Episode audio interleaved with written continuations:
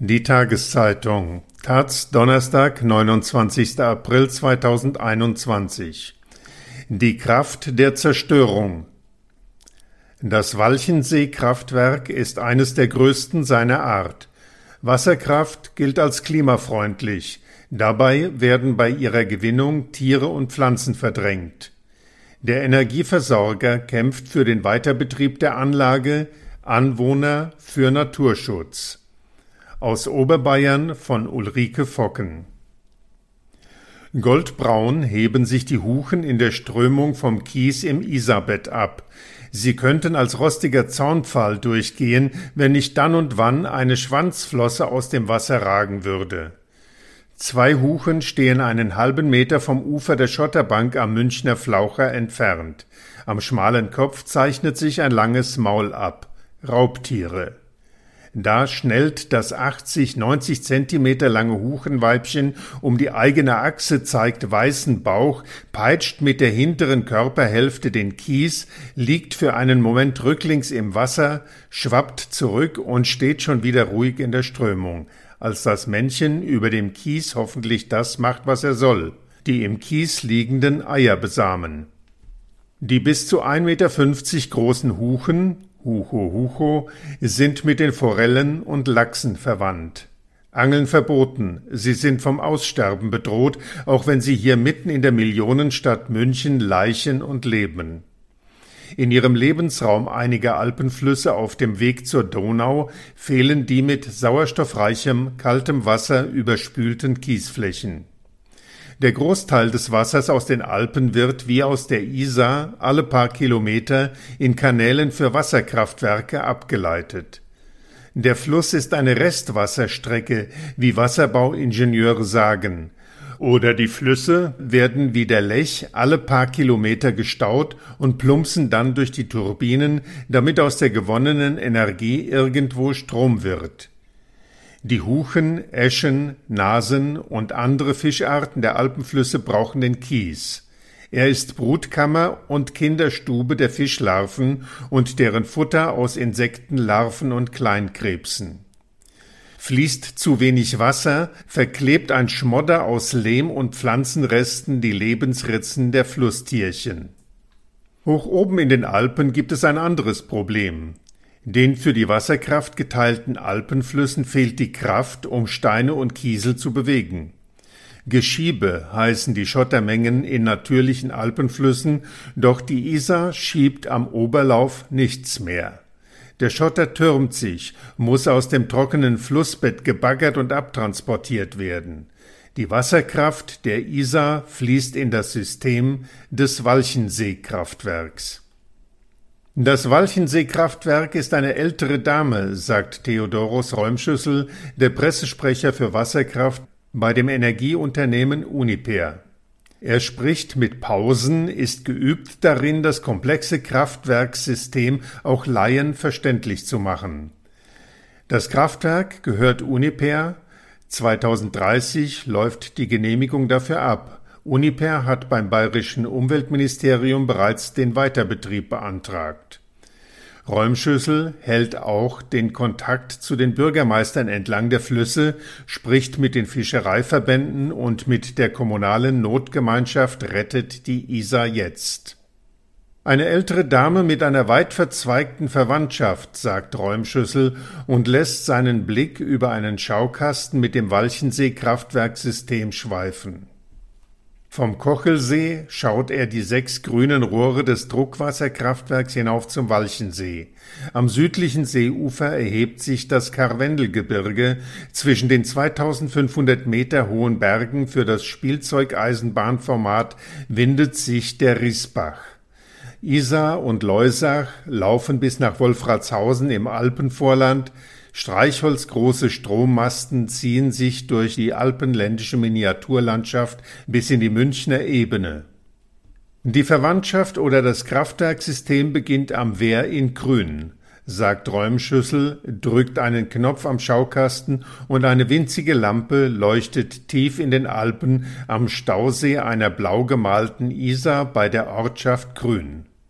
In Grün leitet Uniper den Großteil des Isarwassers in ein Betonkorsett.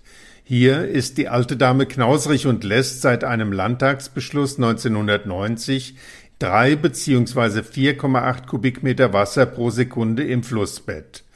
Die Wasserverringerung hat die Kilowattstundenausbeute im Walchensee-Kraftwerk um 50 Millionen Kilowattstunden im Jahr geschmälert. Doch das der Isar überlassene Restwasser reicht für das natürliche Ökotop am Alpenfluss nicht aus. Lavendel- und Purpurweiden verbuschen die Schotterinsel, Fichten breiten sich in der Au aus, wo Schneeheide und Kiefern wachsen sollten. Es fehlt die Wasserkraft der Zerstörung, die das Ökosystem Alpenfluss ermöglicht. Alpenflüsse wie einst die Isar winden sich durch breite Täler, schieben Steine und Kiesel von den Gletschern hinab, meandern klar und türkis, schwellen während Regen und der Schnee schmelzen zu schlammigen Strömen, reißen Weidengebüsch von den Ufern und Schotter von ihren Bänken. Die Flüsse wechseln mit den Hochwassern ihren Lauf, türmen Steine, wo zuvor der Enzian blühte. Die Harmonie der Alpenflüsse liegt in der Zerstörung. Erst der ewige Wandel verschafft den an dieses Ökosystem angepassten Tieren und Pflanzen einen sicheren Lebensraum. Noch grünt im kargen Kiesbett der Isar unscheinbar und weltweit einzigartig die deutsche Tamariske, die sich an Hitze, Dürre und Kälte in den Schotterritzen angepasst hat. Der seltene Flussregenpfeifer brütet auf dem Kies, die gefleckte Schnarchschrecke hat auf den Geröllhalden der Alpenflüsse ihren letzten Lebensraum in Deutschland. 2030 läuft die Konzession für das Walchensee-Kraftwerksystem ab. Voraussetzung für eine neue Zulassung ist, dass die Belange der Wasserrahmenrichtlinie im wasserrechtlichen Verfahren angemessen berücksichtigt werden schreibt das bayerische Umweltministerium auf Anfrage. Bislang vernachlässigt der Freistaat die Umsetzung der EU-Wasserrahmenrichtlinie rund um das Walchensee-Kraftwerk. Die Wasserrahmenrichtlinie schreibt vor, dass Flüsse in gutem ökologischen Zustand sein müssen. Späteste Frist ist 2027. Das Umweltministerium will sich diese Zeit nehmen. Alle Bundesländer müssen die Wasserrahmenrichtlinie umsetzen. Sie soll vor allem den Lebensraum von Fischen wiederherstellen. An tausenden Flüssen mit kleiner Wasserkraft tut sich die bayerische Landesregierung bislang schwer, dem Druck der Wasserkraftlobbyisten zu widerstehen. So verschleppt das bayerische Umweltministerium seit 2017 einen Mindestwasserleitfaden, der das ökologisch notwendige Restwasser in Zeiten des Klimawandels in den Flüssen regelt. Rund 4000 der 4268 Wasserkraftanlagen an den bayerischen Flüssen und Bächen sind so klein, dass sie zusammen nicht mehr als neun Prozent des bayerischen Stroms aus Wasserkraft erzeugen. Die Betreiber der Kleinwasserkraftanlagen sind politisch bestens vernetzt. Die Bundestagsabgeordneten Georg Nüßlein, seit dem Corona-Maskenskandal nicht mehr in der CSU, und Peter Ramsauer, CSU, haben stets ein offenes Ohr für die Anliegen von uns Wasserkraftwerksbetreibern, schreibt der Verband der bayerischen Wasserkraftwerke in einem Rundschreiben Anfang 2021. Er dankt den beiden CSU-Lobbyisten, dass sie im Dezember 2020 dafür sorgten, dass die Kleinwasserkraftbetreiber nach der Novelle des Erneuerbaren Energiegesetzes drei Cent mehr pro Kilowattstunde aus der Staatskasse erhalten. Wir wollen, dass die Natur zu ihrem Recht kommt und die Gesetze eingehalten werden, sagt Norbert Schäffer, Vorsitzender des Landesbunds für Vogelschutz LBV. Der LBV und zwölf Organisationen von WWF und BUND bis hin zum Bayerischen Fischereiverband und den Kommunen der Notgemeinschaft Rettet die Isar jetzt haben sich verbündet. Sie wollen auf Augenhöhe mitreden bei der Neukonzession des Walchensee-Kraftwerks und mitbestimmen, wer die Umweltverträglichkeitsprüfung durchführt. Die 13 Verbände haben schlechte Erfahrungen mit dem Drehtürministerium, wie Schäffer sagt. Die Naturschützer, Bürgermeister, Fischereivertreter, Kajakfahrer und das generische Maskulinum reicht für das Bündnis, wollen mehr Wasser in Isar, Rissbach und den anderen Flüssen. Das Kraftwerk soll auf jeden Fall weiter bestehen, da sind sie sich einig. Das Restwasser muss wissenschaftlich festgelegt werden, sagt Karl Probst, Vorstand des Vereins Rettet die Isar jetzt, der seit 1974 für das Wasser in der Isar am Oberlauf kämpft. Der Verein hat es einst geschafft, dass im Isarbett zwischen Grün und dem 20 Kilometer entfernten Silvenstein-Speicher seit 1990 überhaupt wieder Wasser fließt. Zuvor blieb der Schotter im Flussbett 320 Tage im Jahr trocken.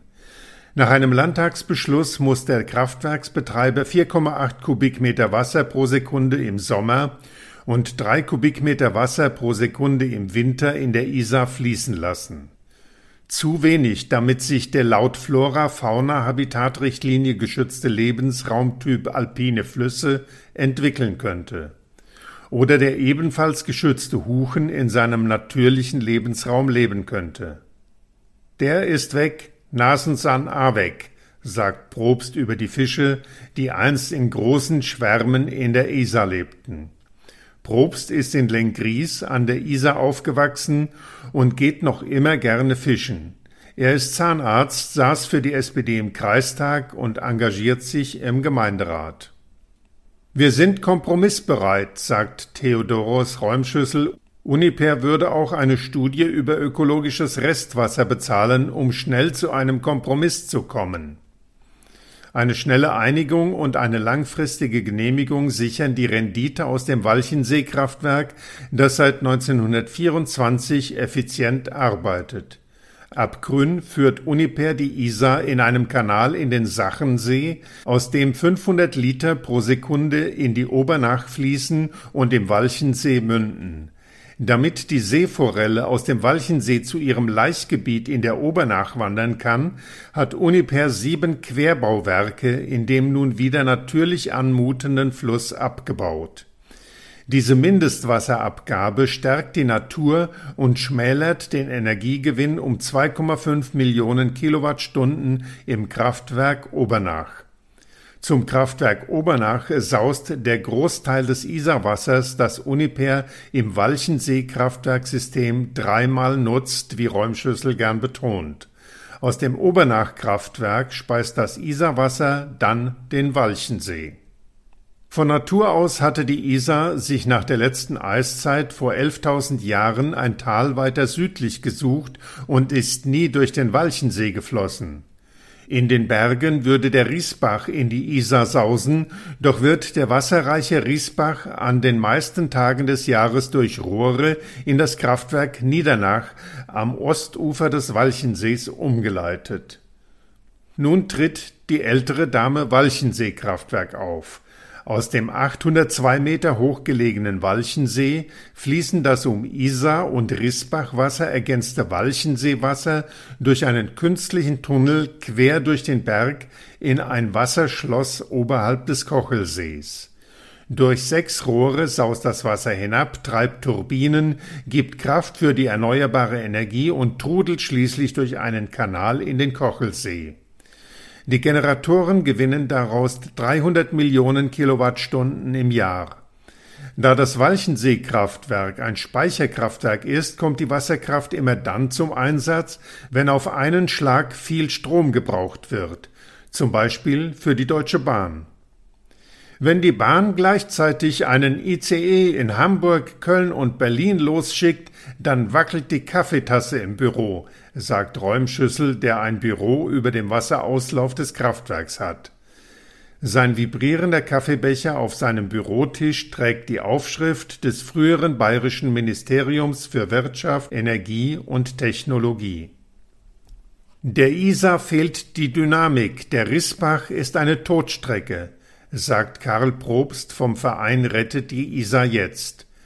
Er steht im 300 Meter breiten Schotterfeld an der Mündung von Rissbach in die Isar. Schnee bedeckt Kiesel und Steine. Kein Wasser fließt Mitte April. Vier Kilometer oberhalb dieser wüstenartigen Landschaft rauscht der klare Rissbach über kalkreiche Steine, die das Wasser türkisgrün scheinen lassen. Dann kommt ein Wehr. Und in dem Loch verschwindet's, sagt Probst und deutet auf einen Tunnel. Noch so ein Verwandter des Walchenseekraftwerks. Bei starken Hochwassern, wenn Steine, Äste, ja ganze Baumstämme mit dem Rissbach aus den Alpen rauschen, öffnet Uniper die Schleusen und der Rissbach macht, was er soll.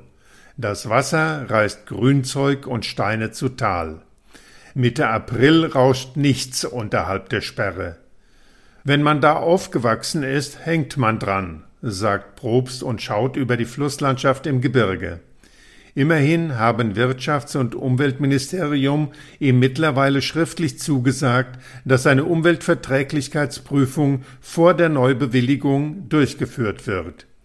Das ist der große Vorteil, den wir haben, sagt Probst. Am Ende wird es eine politische Entscheidung sein.